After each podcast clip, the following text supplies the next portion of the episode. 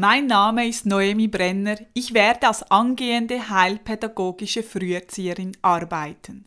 Im Anschluss lese ich aus dem achten Kapitel die Berufung, das Teilkapitel zur Arbeit. Aufgrund meines bisherigen beruflichen Weges, welcher sonderbar verlaufen ist, habe ich mich für diesen Text entschieden. Wie im zweitletzten Abschnitt beschrieben, musste ich Grenzen erleben. Dank der Hilfe Gottes habe ich jedoch nicht aufgegeben. Unter Berufung verstehe ich meinen Dienst am nächsten mit meinen Fähigkeiten, der mir Sinn im Leben gibt. Damit folge ich einem inneren Bedürfnis und so dem Ruf Gottes. Ich durfte meine Berufung finden und werde diese nun ausüben können. Falls du in einer ähnlichen Situation bist, möchte ich dir Mut machen. Gib nicht auf, es lohnt sich. Die Arbeit. Abschnitt 268.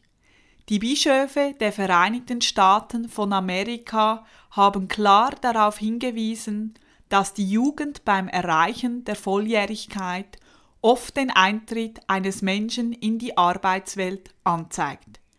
Womit verdienst du deinen Lebensunterhalt? Ist ein ständiges Gesprächsthema, weil die Arbeit einen Hauptteil ihres Lebens bildet. Für junge Erwachsene handelt es sich um eine sehr veränderliche Erfahrung, weil sie von einer Arbeit zur anderen wechseln und sogar von einer Laufbahn zur anderen. Die Arbeit kann diktieren, wie viel Zeit sie zur Verfügung haben und bestimmen, was sie sich tun oder sich leisten können. Sie kann nach Art und Umfang der Freizeit bestimmen. Die Arbeit definiert und beeinflusst die Identität und das Selbstbild eines jungen Erwachsenen. Sie ist eine der Hauptorte, an denen Freundschaften und andere Beziehungen entwickelt werden, weil sie gewöhnlich nicht allein verrichtet wird. Junge Männer und Frauen sprechen von der Arbeit als Erfüllung einer Aufgabe und als etwas, das Sinn verleiht. Die Arbeit ermöglichte es den jungen Erwachsenen, ihren tatsächlichen Bedürfnissen nachzukommen, aber was noch wichtiger ist, den Sinn und die Erfüllung ihrer Träume und Visionen zu suchen. Auch wenn die Arbeit ihnen nicht zur Erreichung ihrer Träume helfen mag, so ist für junge Erwachsene wichtig, eine Vision zu haben, zu lernen, wie man auf echt persönliche und erfüllende Weise arbeitet und weiter Gottes Ruf zu erkennen zu suchen. Abschnitt 269 Ich bitte die jungen Menschen nicht zu erwarten, leben zu können, ohne zu arbeiten, während sie von der Hilfe anderer abhängig sind. Dies tut nicht gut, denn die Arbeit ist eine Notwendigkeit. Sie ist Teil des Sinns des Lebens auf dieser Erde, Weg der Reifung, der menschlichen Entwicklung und der persönlichen Verwirklichung. Den Armen mit Geld zu helfen, muss in diesem Sinn immer eine provisorische Lösung sein, um den Dringlichkeiten abzuhelfen. Daraus folgt, dass die christliche Spiritualität zusammen mit dem betrachtenden Staunen über die Geschöpfe, wie wir es beim heiligen Franziskus von Assisi finden, auch ein tiefes, gesundes Verständnis der Arbeit entwickelt hat, wie wir es zum Beispiel im Leben des seligen Charles de Foucault und seiner Jünger antreffen können. Abschnitt 270 Die Synode hat hervorgehoben, dass die Arbeitswelt ein Bereich ist, in dem junge Menschen Formen der Ausgrenzung und Marginalisierung erleben, die sich am stärksten und gravierendsten in der Jugendarbeitlosigkeit bemerkbar machen, die in einigen Ländern ein exorbitantes, das heißt gigantisches Niveau erreicht hat. Fehlende Arbeitsmöglichkeiten machen sie nicht nur arm, sondern beschneiden sie auch in ihrer Fähigkeit zu träumen und zu hoffen und nehmen ihnen die Möglichkeit, einen Beitrag zur gesellschaftlichen Entwicklung zu leisten. In vielen Ländern ist diese Situation darauf zurückzuführen, dass gewisse Schichten in der jungen Bevölkerung unter anderem aufgrund von Defiziten im Bildungs- und Ausbildungssystem nicht über entsprechende berufliche Fähigkeiten verfügen. Häufig ist die prekäre, das heißt problematische Beschäftigungssituation, die junge Menschen trifft, eine Folge wirtschaftlicher Interessen, die Arbeitskraft ausbeuten.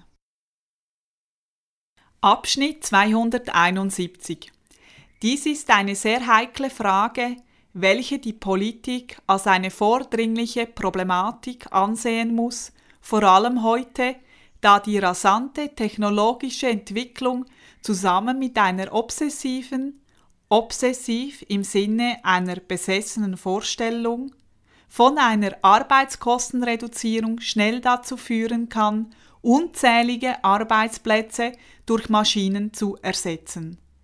Es handelt sich um eine grundsätzliche Frage der Gesellschaft, denn die Arbeit stellt für einen jungen Menschen nicht bloß eine Tätigkeit dar, um ein Einkommen zu erhalten.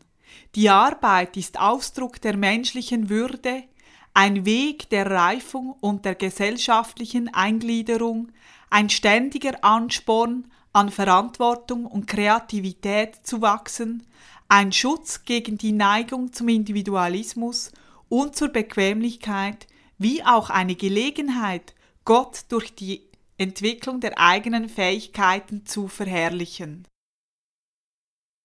Abschnitt 272 Nicht immer hat ein junger Mensch die Möglichkeit zu entscheiden, welche Arbeit er verrichten soll für welche Aufgabe er seine Tagkraft und seine Talente einsetzen soll. Es gibt nämlich neben seinen Wünschen und noch mehr neben seinen Fähigkeiten und seiner Entscheidung die harten Grenzen der Wirklichkeit. Es stimmt, dass du nicht leben kannst, ohne zu arbeiten und dass du manchmal das annehmen musst, was du findest.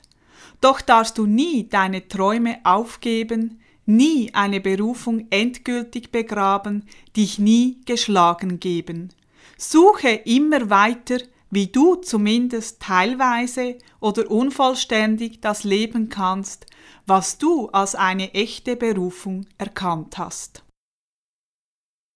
Abschnitt 273 Wenn jemand entdeckt, dass Gott ihn zu etwas ruft, dass er für etwas gemacht ist, es kann die Krankenpflege sein, die Tischlerei, der Kommunikationsbereich, das Ingenieurwesen, das Unterrichten, die Kunst oder irgendeine andere Arbeit, dann wird er in der Lage sein, seine besten Fähigkeiten opferbereit, großzügig und hingebungsvoll aufzubieten.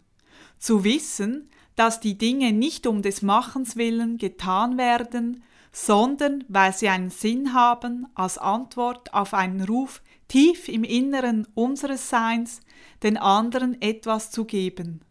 Dies führt dazu, dass diese Tätigkeiten unserem Herz eine besondere Erfahrung von Erfüllung schenken.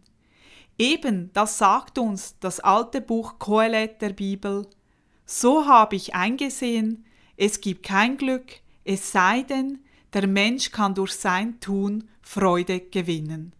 Kapitel 3, Vers 22